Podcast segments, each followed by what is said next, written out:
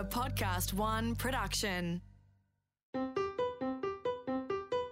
Jenny Cooney has been a part of Hollywood for 30 years, reporting on all the Aussie stars, from Hoges to the Hemsworths, Hugh Jackman, Nicole Kidman, Margot Robbie, and beyond. This is Aussies in Hollywood. There are a few young Aussie actors who have risen to the top as fast as Eliza Scanlen. After only a short stint in Home and Away, Eliza landed a major role in the 2018 limited series Sharper Objects, playing Amy Adams' sister, and she's not looked back. By the time she'd made the Hollywood Reporter's 10 Rising Stars list and won an Australians in Film Breakthrough Award, Eliza was already in Massachusetts for director Greta Gerwig's adaptation of Little Women, starring alongside big names like Saoirse Ronan and Emma Watson. Late last year, she starred in Aaron Sorkin's hit play To Kill a Mockingbird on Broadway with Ed Harris. And next up, you'll see her starring in the Aussie film Babyteeth, with Ben Mendelsohn and Essie Davis playing the parents of a terminally ill teenager who falls in love with a drug dealer, played by Toby Wallace. Eliza headed back to Sydney as soon as the pandemic hit and Broadway closed. So, lucky for me, she had a little free time to sit down and tell us her inspiring story. Here's Eliza.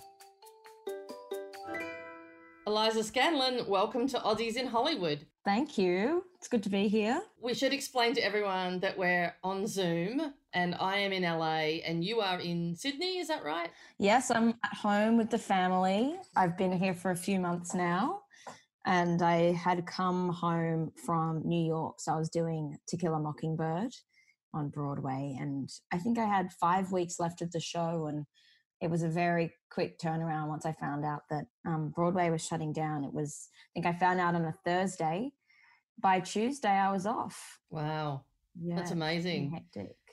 So you've been doing your lockdown in Australia, which seems like things seem to be getting back to normal there, right? Yeah, things do seem to be getting back to normal. The restrictions are relaxing, but you know, I'm just taking this time to really reset and um, just see old friends and you know just catch up on life because I, I feel like i've been well i have been working for two years straight now pretty much so it's probably time that i just hold off a bit.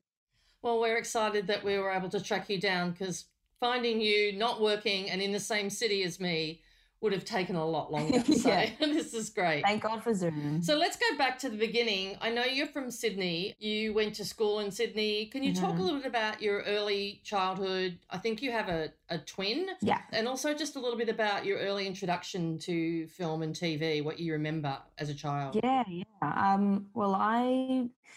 I've grown up in Sydney. This is my hometown. And yeah, I, I don't think I I can say that I had a particularly uh, artistically inclined family. My dad started this storage company in in Sydney, and uh, with my mum, and um, I guess they were more business inclined than artistically inclined, but they always appreciated it.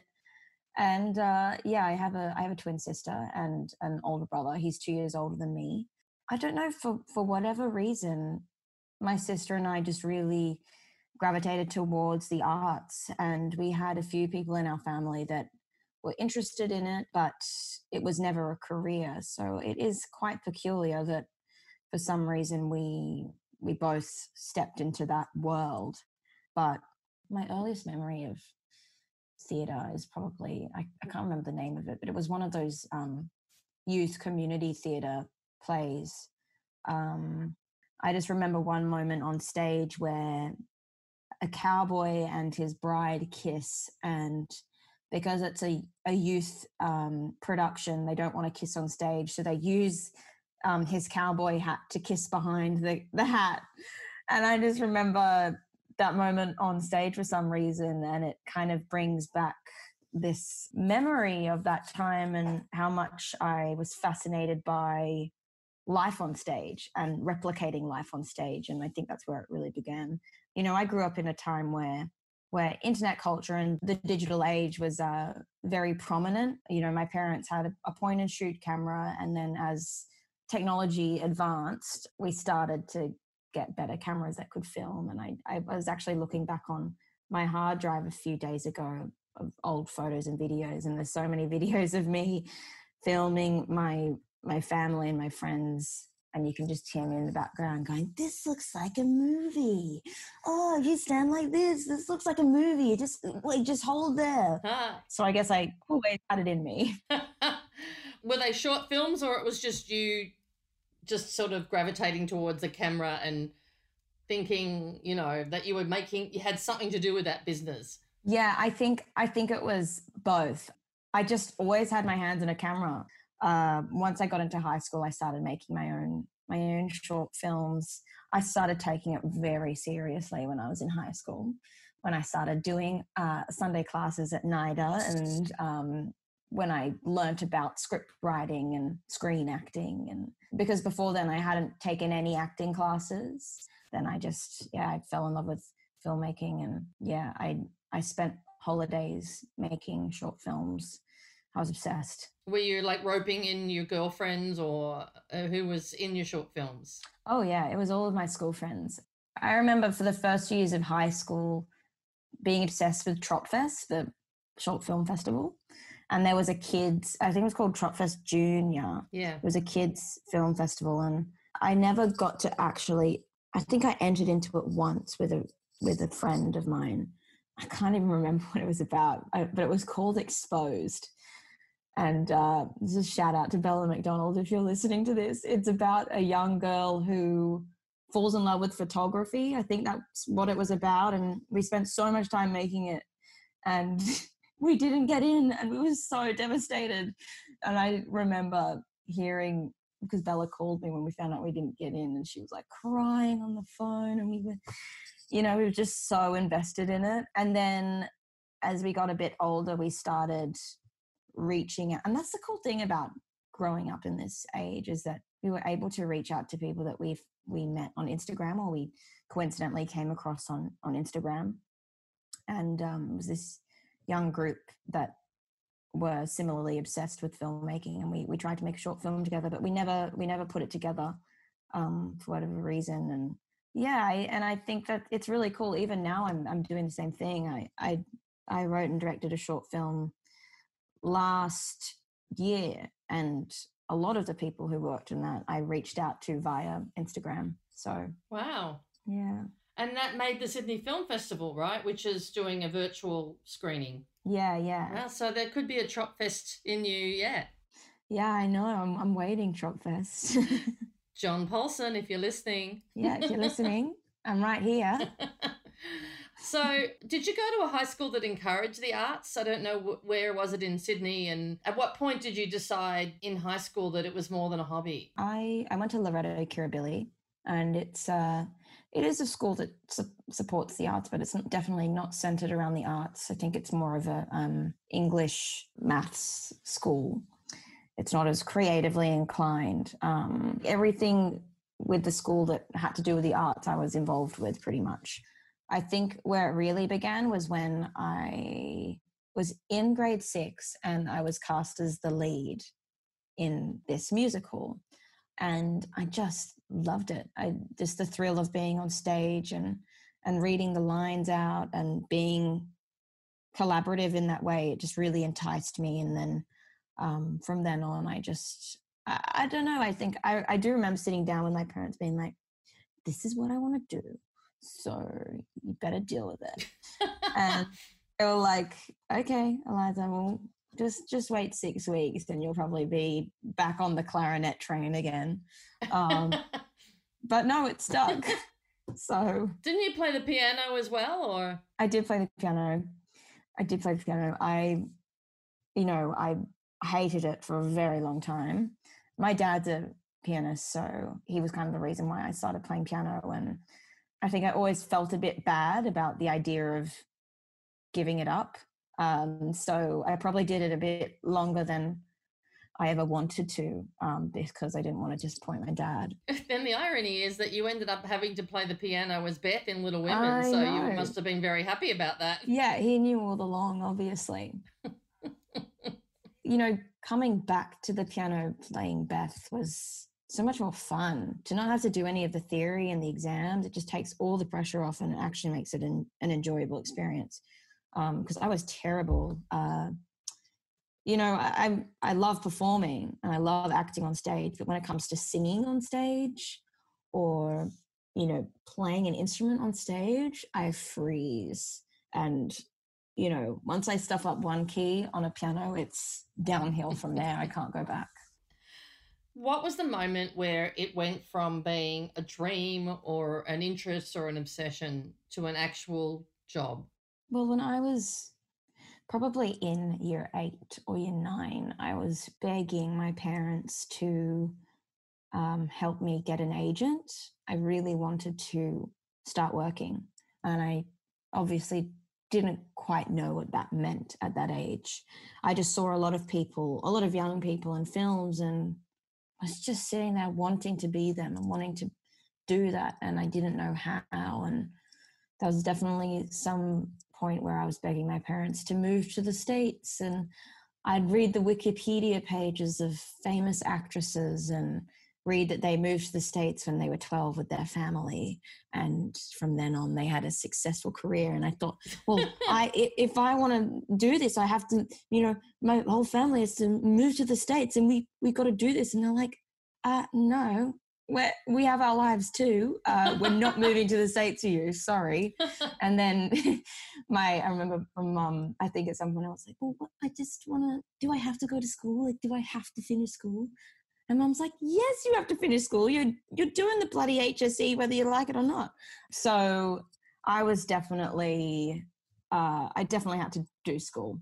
That was just a must for my for my parents. If I really wanted to act, I needed to finish school. So at least for whatever reason, I didn't want to do it anymore, or I I lost interest in it. I could get a degree in something, which I'm very thankful for, because it's um you know, I think at some point I will go back to university. I'm not sure doing what. So yeah, I had an agent when I was a bit younger for a whole year and they didn't give me one audition. yeah, it was terrible. And I paid a fee to get in and that's, you know, now I know that that's um, one sign of a scam that you have to pay a fee to be a part of an agency. Um, and yeah, so I was signed with them for one year. Nothing happened, didn't even get into a room. And so I resorted to online listing, like casting listings, and did a few non paid university student films, um, things of that nature. And then when I got into year 11, I did this course, this acting course that took me to the States. And I was there for three weeks and I signed with managers there. And from then on, I was auditioning for American films. That was kind of how I got my foot in the door in the American industry. Wow. Yeah, it was quite peculiar. What was the course you did that took you to America? Uh, I forget the name of it now. It's oh, um, oh, they would be dying right now that you can't remember. they're, they're, called APA, I think, um, and they used to run this course. It, it you, you, know, they take a group of young Australians um, to do acting classes with casting directors, and just learn about the business really. Uh, we had a three week holiday at school. And so I went during that time. And when I was back, I was putting down tapes. And I was terrible back then. Oh my God, I would die looking back at those self tapes. And then in year 12, this is also a weird coincidence. In year 12, I signed with my first Australian agents so at the time, the agents they were living, they were in this um, shared office complex. So there were other businesses within um, the building, and opposite them was a family friend of ours, Simon. He one day he had overheard them talking about an actor named Eliza. He just assumed, with no real knowledge of the industry, that it must be me so, and there's no other Eliza in the industry that they could possibly be talking about. And so he said, "Oh, I I know Eliza. If you if you want a self tape, if if you want to see her work, I I can get her to send it to you." And I'm like, "Oh, great! That's fantastic. Please, please do." So I sent through my tape, and I think Teresa and Tracy um, two of my agents, they were in the car when they were watching the tape and they were like, well, this isn't the Eliza we were talking about, but um, really? yeah, they're like, this is not who we were talking about at all. But they really liked the the tape, so they wanted to see me. Wow. And so I went in and had a meeting with them, and they were lovely, and we signed with them straight away, and I've been with them since. And a few months later, I got my first job as a guest role on Home and Away. Home and away. Home and For most people listening to my podcast series, I I've lost count of how many people in my podcast series had a role in either Neighbours or Home and Away. Of It seems like it's some sort of rite of passage, right? Were you on the show at a time where there were other people that were kind of going to Hollywood and doing all of that stuff? So I was on the show at a time, well, I was only really working with two people, and it was Rochelle Bano, who I'm still close with, and um, Scott Lee, who I'm also still friends with. No, I I can't think. Actually, Rochelle is working in the States at the moment. Um, so I guess, yeah, the, you know, I think there's a good success rate for people who work um, on Home and Away, which is really cool. But yeah, that taught me everything. That was a really scary experience, especially not knowing what happens to your character every week. You know, this was on top of HSC too, so I was incredibly stressed. Um, and I remember reading the storyline for the next week or the next block, and I was reading through one of the scripts, and um, it says that my character kisses this boy, and I was like, no! Uh, I freaked out. Um, I was just so not ready for it, and I was like on the verge of a fucking meltdown. Um, I was like, I can't do it. I can't do it. This is acting is not for me. If I can't kiss someone on a screen, obviously it's not for me. I just can't do it. I can't do it. Um, but I did it, and um, God, that I, that moment scarred me for a really long time. And now I just feel like I can do most things on a screen, which is a bit disconcerting but yeah, it taught me a lot that that eight week stint. But and then I think after that, I finished the HSC and auditioned for Sharp Objects. So I, I put down a self tape, and then they took on casting in Sydney. I remember it being the first audition that I did after the trial exams. So I was feeling a little bit rusty. I walked into that audition not really feeling that confident. And I came back out going, yeah, that really wasn't that good. But oh well. And then I found out that I was pinned for the project and I didn't know what that meant at the time. I'm was not sure I know that what that means, actually. I know, I was like, "Uh, do people even use this term? But it means that you're just like on a short list for another short list or something. they just like want to know your availability at a certain time. Hmm. And then I did all my exams, went to schoolies, went crazy at schoolies, and I knew when I was going to the Gold Coast to do schoolies that they'd actually beforehand they called me to say they wanted to fly me to LA to do a screen test with Amy and Jean-Marc Vallée. And I was like, the fuck? Oh, to people who, who who are listening, Amy is Amy Adams. Yes, Amy Adams, and sorry. Jean-Marc is Jean-Marc Vallée, the incredible Correct. director. Correct. Two very phenomenal people and creators. so you're just like finishing your HSC and being like, okay, now I'm going to go to LA and do a screen test with Amy Adams and Jean-Marc. It was insane. I was just like, what is going on? I surely this is going to end badly. I'm just going to get my feelings hurt. And so I went on schoolies and then I got to LA and I was there for about a week. By the end of it, I found out that I got the role.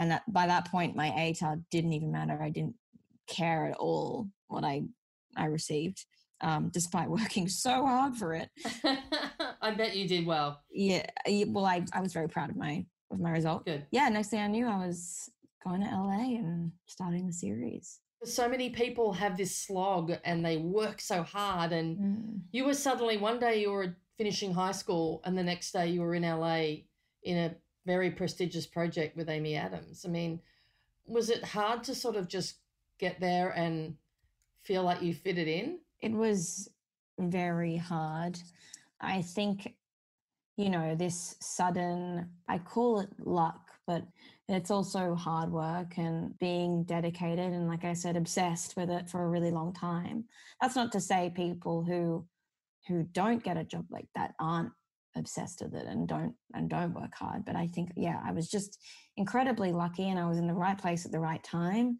You know i at the time i looked really young but i was 18 so that was definitely a reason why i got the role. There were two other girls going for it and i was older than both of them um, but i looked young and that was a really important part to this character.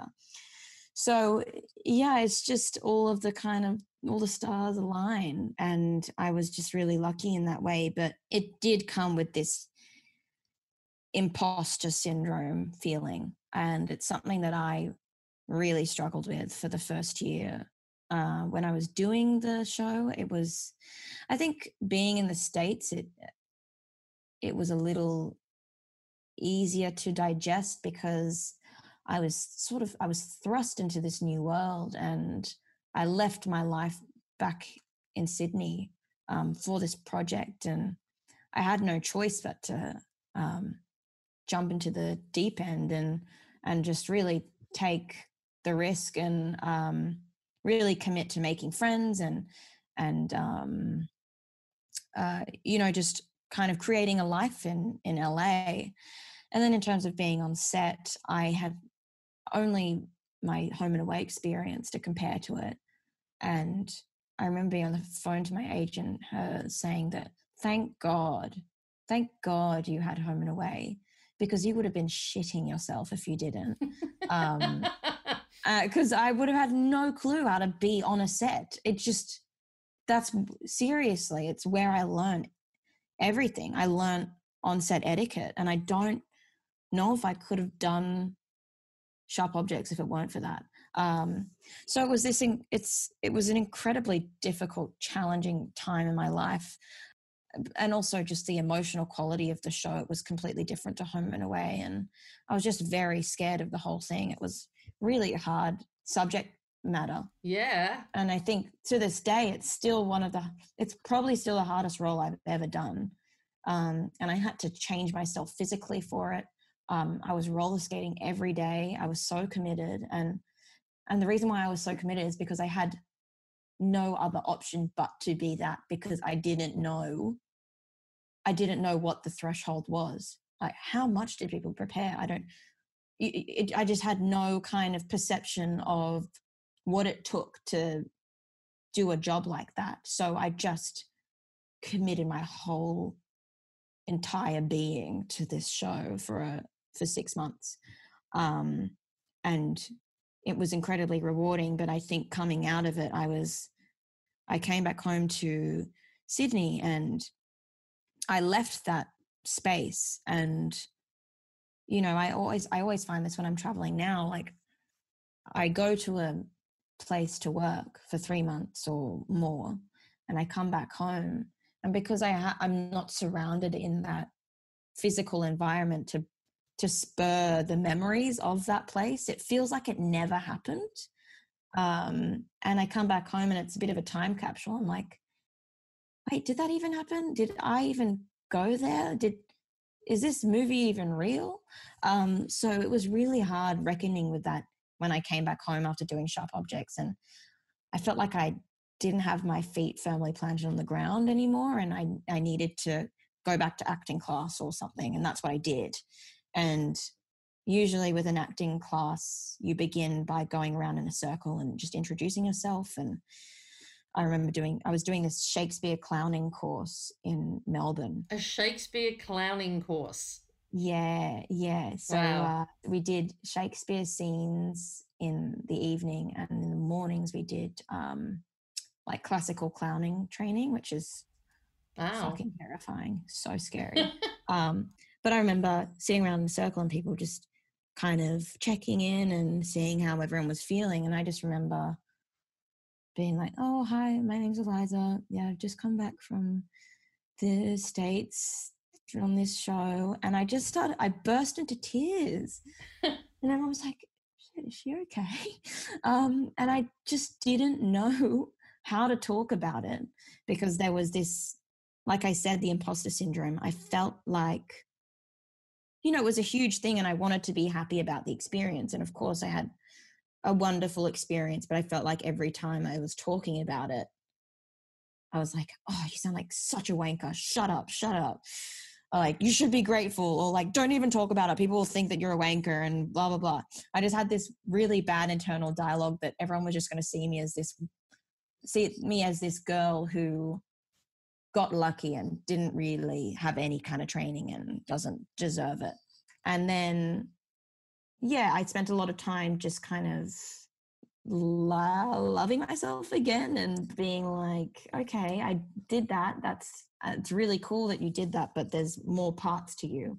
And then I met, I did this short film for a friend, and it was on that set that I met this girl who is my best friend now, Nadia Zwecker. And she always tells me this story. We were talking, and she was like, Oh, um, what have you been doing? Are you working at the moment? I said, Oh, I just came back from LA to do this. Uh, I was doing a series in LA, and and she was like, "Oh, what's the series?" And I said, "Sharp Objects," and she was like, "Oh yeah, I auditioned for that. That's amazing." And I was like, she just remembers me being so painfully reserved about it and not wanting to really talk about it and not engaging and just being like, oh yeah, yeah, it was good, I guess. Uh-huh. And I just didn't really own it at all it was just that painful imposter syndrome that was really hard for me at that time. Um, and I didn't really feel that confident in myself. Yeah, but she really, Nadia, she's taught me a lot about kind of teaching myself that, you know, I have been lucky, but I've earned it too. And I work really hard. And I, you know, I am obsessed with it. But it also there are also some really hard times that I've had to push through and a lot of sacrifices you make if you want to really do this as a career.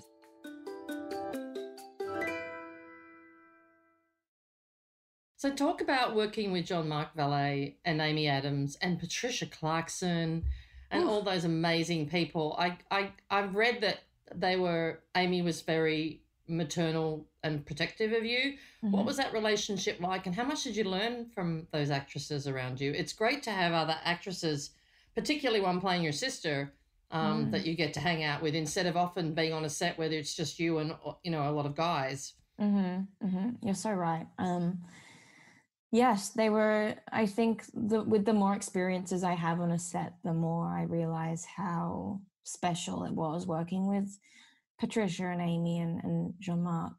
Patricia and Amy were incredibly maternal, and I think they they were well aware that this was my first gig in the states and like my second gig in total. Amy used to always say, I, I think we are doing some interview. She told me that I went around so many times on set asking, "Is this normal?" Is this normal? Because I just had no clue. I just had no idea what I was doing, really. and so they really showed me the ropes and um, took me under their wing. And there were many times where I, I do recall, um, I just felt really lucky to have them by my side because there were scenes where I had no idea how to approach it. And whilst it may look like Amma is really strong minded and she's making all the decisions, I think Amy and Patricia really led the way and they, just as people, they sort of set the mood. You know, being veterans of their craft, they have a certain responsibility to do that. But even within the scenes, they were guiding me. You know, I, I think so much of acting in a scene is is not only listening, but kind of throwing each other offers, and um, I, they were incredibly generous in that way. And I do remember, I even remember one scene in particular. I think it was, I can't remember the episode, but Amma gives Camille a pill, and she does it through her mouth. And I was really scared of doing that scene, um, and I didn't really know how to do it, just logistically. And this is when the just the pure logistics of a, a scene come into play and um, how you make it work um, technically. And I, I had no clue how to how to make it work in that way and also make it visible for the camera. And Amy was just like, just hold my face, hold my face like this and squish it and then put the pill in. And I was like, oh, of course. Yeah, that makes sense. Um, and she's just a really good problem solver in that way. And she just makes it work. And Patricia is the the exact same. I think the first scene I did with her was when Amma is playing with her dollhouse and she has a tantrum and is screaming. And Patricia and I, well, Patricia kind of blocked it out with me and she was like, okay, when you start screaming, I'm just going to cradle you and I'm going to keep rocking you throughout this scene. And it's just things like that that they look so seamless when you're watching it but it's really the incredible minds of these actors who have been doing this for years. They they what they look at a script and they look at a scene and they know immediately what to do with it and, and how to get the message across. If it's not through the dialogue but through visuals and uh, those two physical choices are both so powerful and they just knew straight away what to do and how to convey the message of a certain scene just through a really simple choice and that's something i definitely learned from from the both of them. And jean-marc vallée he's he's wonderful and he's has incredible trust in his actors and i think i was very lucky to to have had my first big experience on a set with him because there were no marks at all. I don't think one mark was ever taped down onto the ground. There was no real i mean of course there were setups but not in the sense that people had to wait in the chair outside um, until everybody was ready and the lighting was set up. We shot with a lot of natural light, and when we were in on the soundstage, it was it was very quick because he he likes to be constantly moving, and um, you know, there's I don't think there's any tripod shots at all. Uh, so it was really he really emphasized the idea of it being the actor's playground um, and him moving around us and we never entered a scene with him suggesting the direction so to you know it was more like he let us rehearse it and then he'd point out things that he was really drawn to and he worked around those choices which i thought was really cool and i what i didn't know at the time is that not all directors do that not all directors give you that kind of autonomy. And i was i learned from a very early stage to kind of take control and if anyone was going to save my ass it was me. So i had to make a decision and i had to i had to trust it and believe in it. So um yeah it was an in, incredible uh learning experience for me you know, it, it was incredible to watch, but it was also um, incredibly dark and traumatic. And I remember at the time interviewing Amy and Patricia, and they were talking about the bath scene and just oh. how traumatic it was. And yeah, I wonder what were some of the moments that were toughest for you, and how did you get through it? Probably when Camille and Amma are together, and and Amma is a bit more unpredictable and um, you see that she is incredibly damaged when she's around Camille. And some of the things that she'd say I, I remember doing a scene with it's after they go out together and um, Amma is leaning on the swing and she says sometimes if you let the boys do it to you you're really doing it to them. And it's this um, and I, I remember, and Camille is so horrified by what she says. It's she's incredibly damaged um, and incredibly emotionally damaged, and I, I think having to write about that every day and think about that every day was quite hard for me. Um, and the emotional manipulation that Adora, her mother, uh, performs on her is was also just it, it was just something really hard to navigate psychologically and i had to write about it a lot to in order to understand it and um, i had this belief that amma lived three different truths and you know one wasn't more true than the other so i felt like in some ways i was playing three different characters and that was hard for me um, and you know one truth is the docile um demure daughter she is in front of her mother and then the other one is is a sister that is still searching for her long lost sister and she wants to be she wants to be seen and she wants to be loved. And then the other one is um a feeling of being misunderstood by everybody and um and this feeling that she can i guess defy the law and be above the law and this um insatiable desire in her to to dominate and to have control um and they're all really toxic feelings that exist in her and uh, something that I found pretty hard was when I had to be the bad Amma, as everybody says. Um, I had to engage in a, like a hypersexualized physicality, and I found that really hard um, because it comes from a place of such inadequacy, um, feeling of inadequacy and um, vulnerability so uh, it was just pretty fucked up in general. Um, yeah, I it's still you did it so well. It's so it's still the hardest role I've played.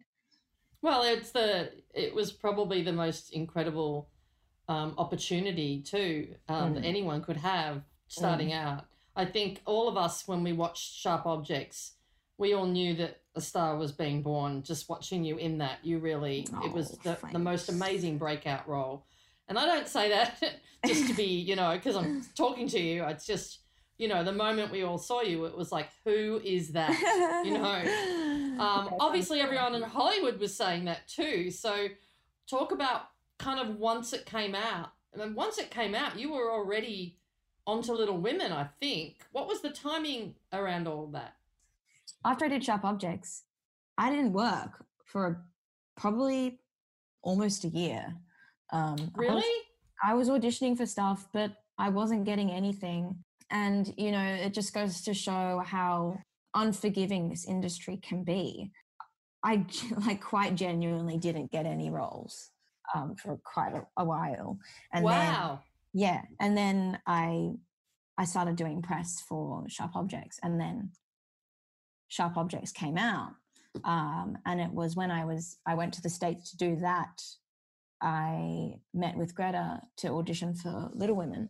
But it was I was in in Sydney. I'd put down a tape for Amy actually to begin with. Ah, so you first auditioned to play Amy in Little yeah, Women, not yeah, Beth. I did. I did, and then mm. they wanted to see me as Beth, so I put down Beth as well. As soon as I got off the plane to get to New York to do press, um, so I was in LA for some time, and I knew that when I was going to go to New York to do the New York press that they wanted to see that Greta and Francine wanted to see me, the casting director. I remember getting off the the plane and getting our our luggage in the New York airport and receiving the email and a, like a voicemail of what I need to be aware of when I go into the audition, like what are their notes for me, and it was just all it all came very quickly and it was very fast paced. And um, the next day, I was in the room with Greta and uh, Francine, and my sister had come with to New York with me to just hang out to do the press and she was waiting outside. I walk into I think it was a Saturday the WME office was closed. So it was just this huge empty office building that I was in. I didn't know New York at all at the time really. And so I was like where the hell am I? Um, just in this random office room with Greta Gerwig. Okay, and she was she had brought a brought a bunch of her friends to play the other characters because it was quite funny doing the audition because most scenes in that in that film is uh it, it involves more than two people. Yeah. It's rare that there's a, a two-hander. So um i think she had two of her yeah two of her friends there and she was playing one of the sisters and so there were like so many bodies behind the behind the um, camcorder that never really happens, um, which is quite funny. And also, it's it's just always funny too when you're auditioning for a period piece and you're all sitting in office chairs in a high rise building. So it's like totally out of context. And uh, I did two scenes, and we were all in tears by the end of it because it was a was when we did the scene when Beth says, I, she says, uh, "It's like the tide going out. It goes out slowly, but it can't be stopped." And we were all just in tears, and and then they met my sister, and it was all just really lovely for an audition, to be honest. By the time I got back to LA, I found out that I had the role, and it was probably four weeks until I started shooting.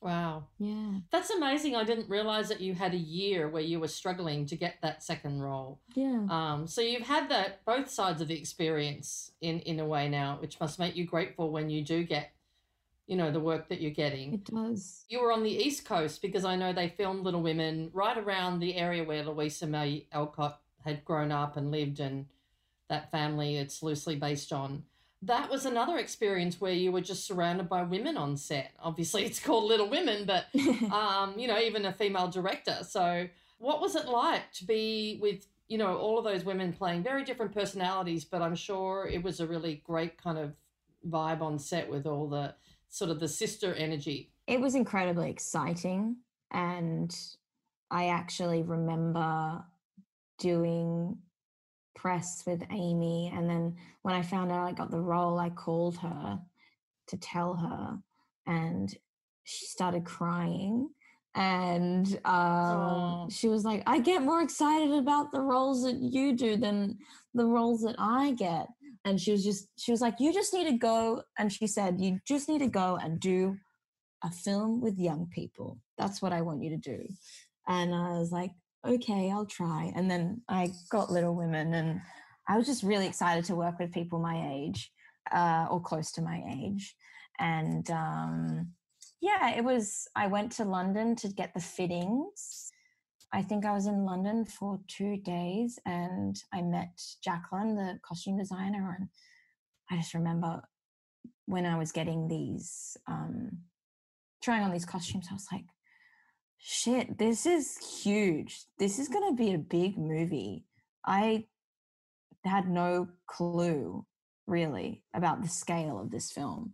Um, and you could just see it in the costumes. They were just absolutely gorgeous. And the, the care and precision that went into each costume just made me go, okay, this is going to be really special three months. And, and it was, and I was right. And um, once we got to Massachusetts, we we were we had 10 days of rehearsals and gosh that was a special time being able to get to know everybody uh, you know outside of set and just talk about the books we had read and the films we had seen and just really get the the script into our bones. It was um a luxury not not like it's a luxury that you can't always afford um, so to have that was really special. And I just felt really cocooned by all the women on this project.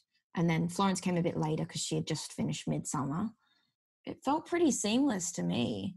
Uh, and Florence and I were living in the same apartment complex.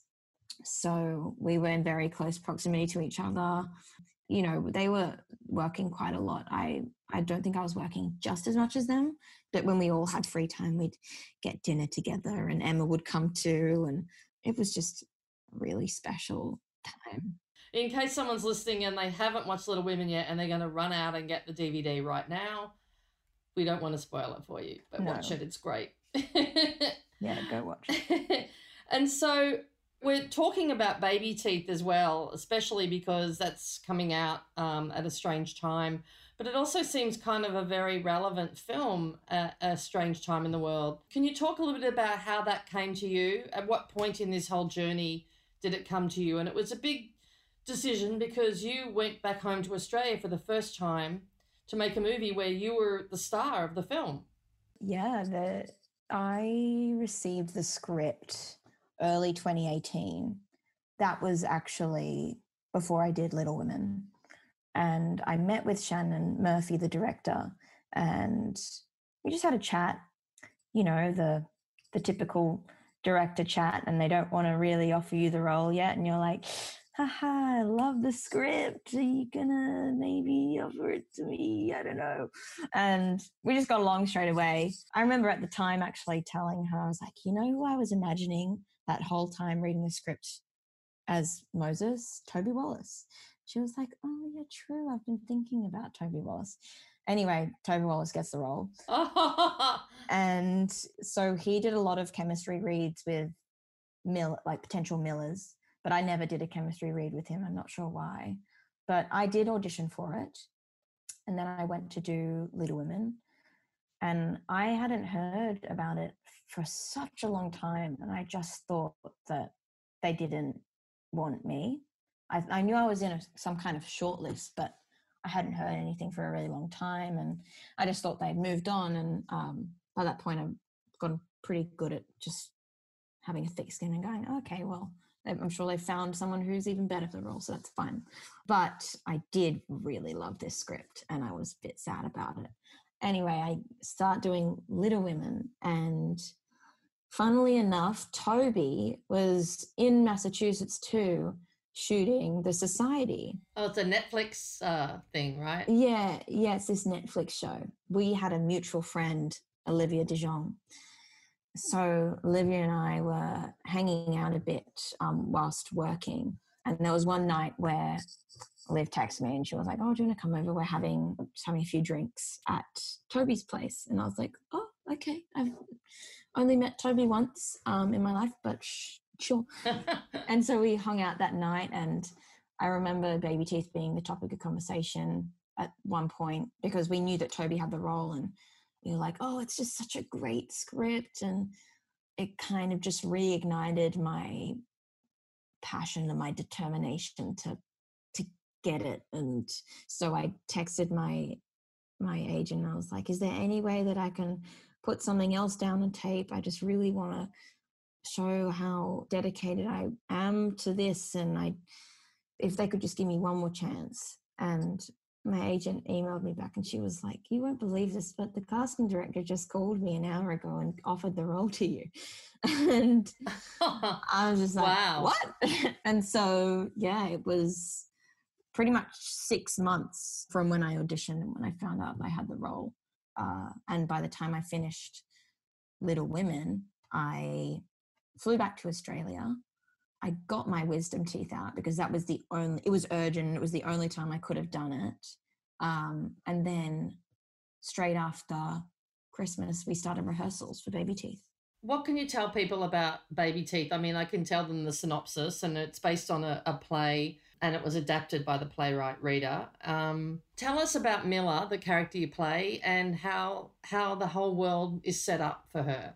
Sure. Um, you know, it's uh, been a struggle for everyone working on this film to kind of describe it in a log line, and it, it took it took them a long time to figure one out.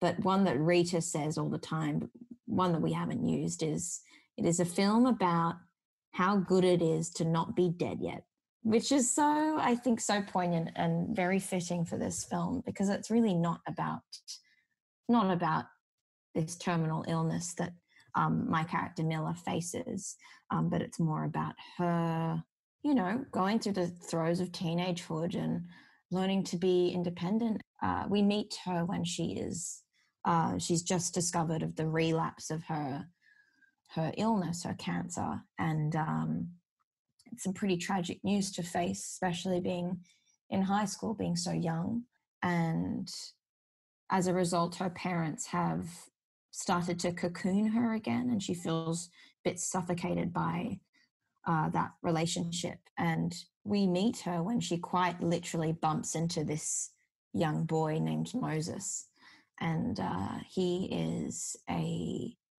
uh, he uses drugs and he's a bit of a lost cause and they develop this unlikely relationship which begins as transactional.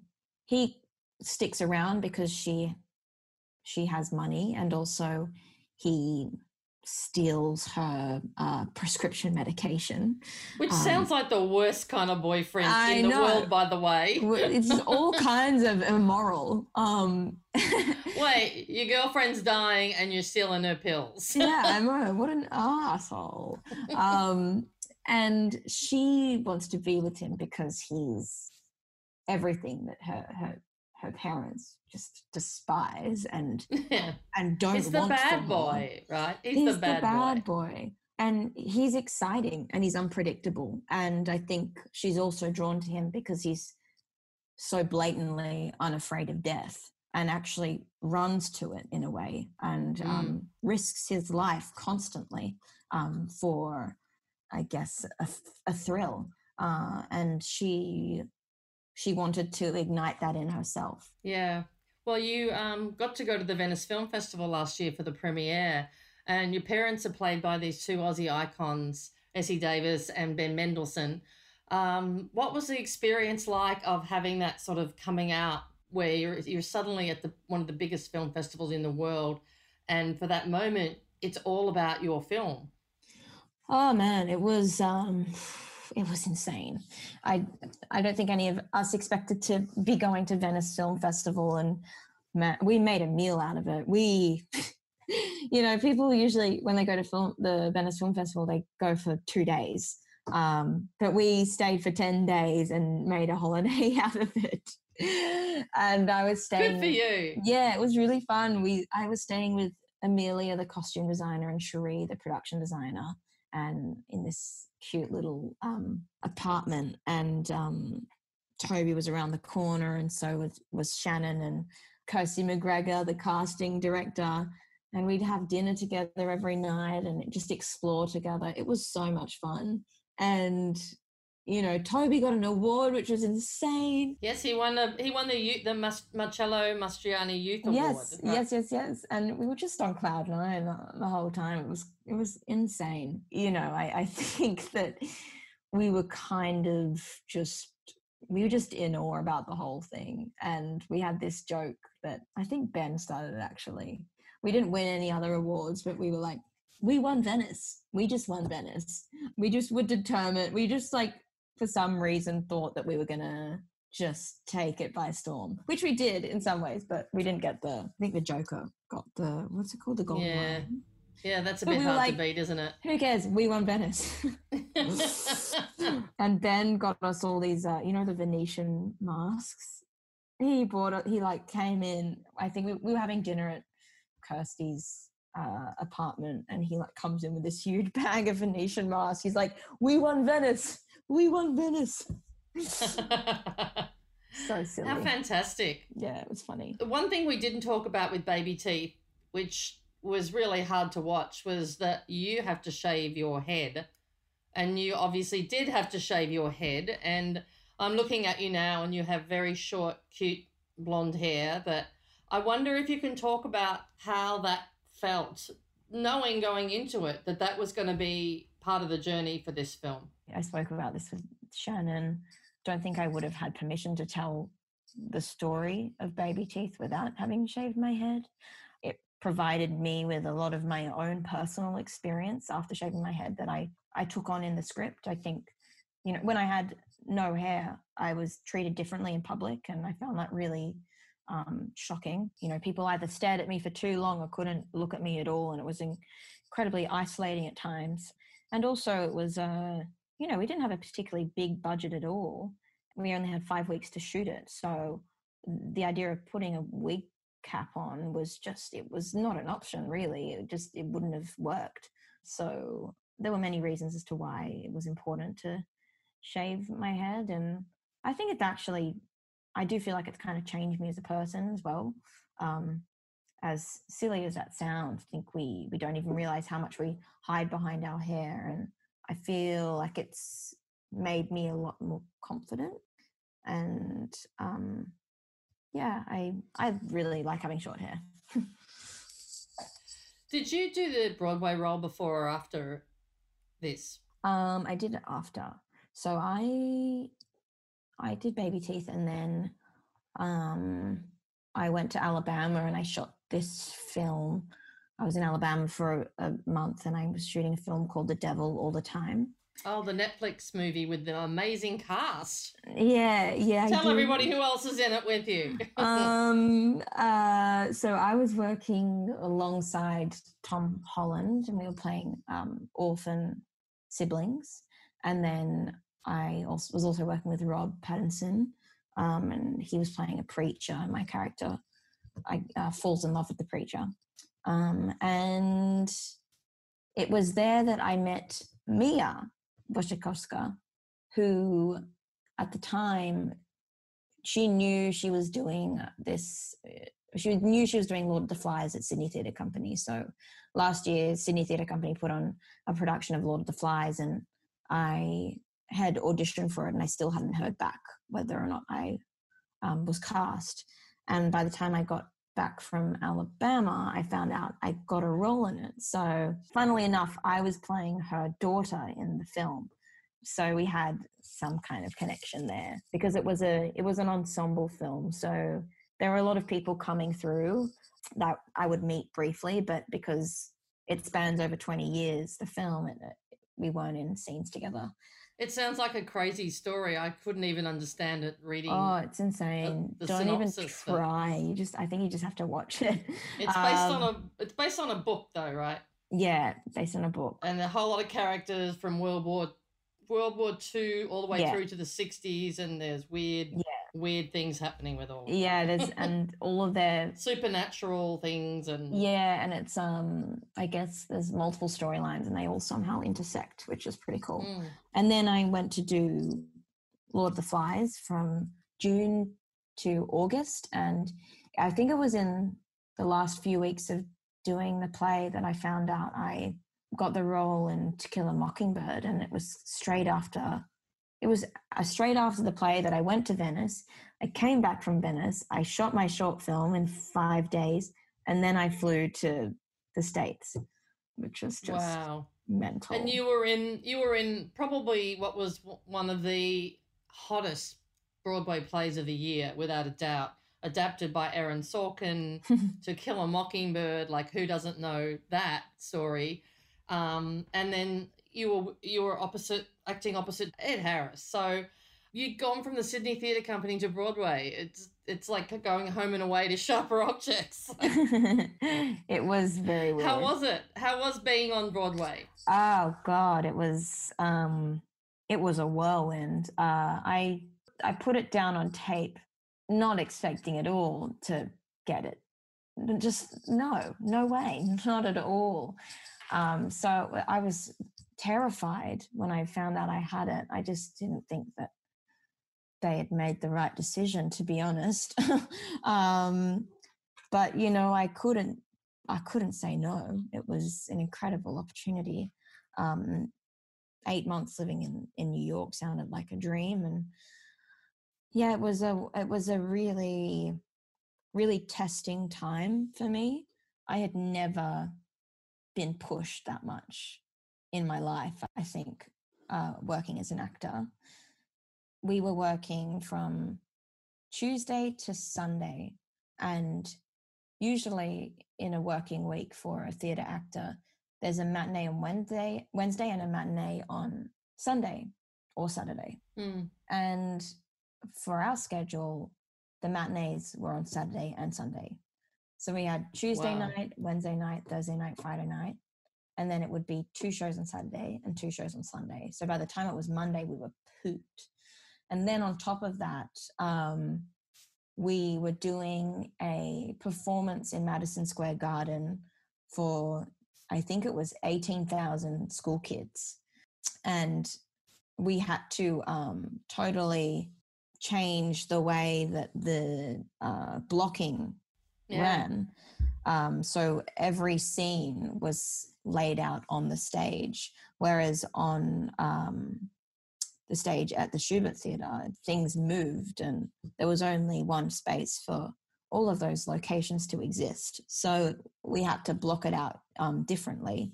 And we spent two days a week doing that. So it our schedule for six weeks was Tuesday day, Tuesday night, Wednesday night, Thursday day, Thursday night, Friday night, and then two shows on Saturday and two shows on Sunday. It was absolutely mental. And, you know, I was had to cry every day Oh, for seven months. But, you know, it was an incredible learning experience and I really loved it. I really just adored it. And um, it really did feel like a, a family. So, but it was hectic. Mm. One one question I always ask everybody that does my podcast, um, the only one I ask everybody, is the if you have a theory about why Australians do so incredibly well outside Australia, not just as actors, but Mm. behind the scenes. Some people have theories. Everybody kind of has some idea. Based on your own experience, have you got a theory on why you think we really punch way above our weight in terms of a tiny country taking over the world? That is a good question. I'd love to hear other theories. I think that Americans seem to think that Australians are just really chill people. Along with that, you would usually assume that they're quite slow and perhaps not as ambitious and driven. But we can be both, which I think is really cool.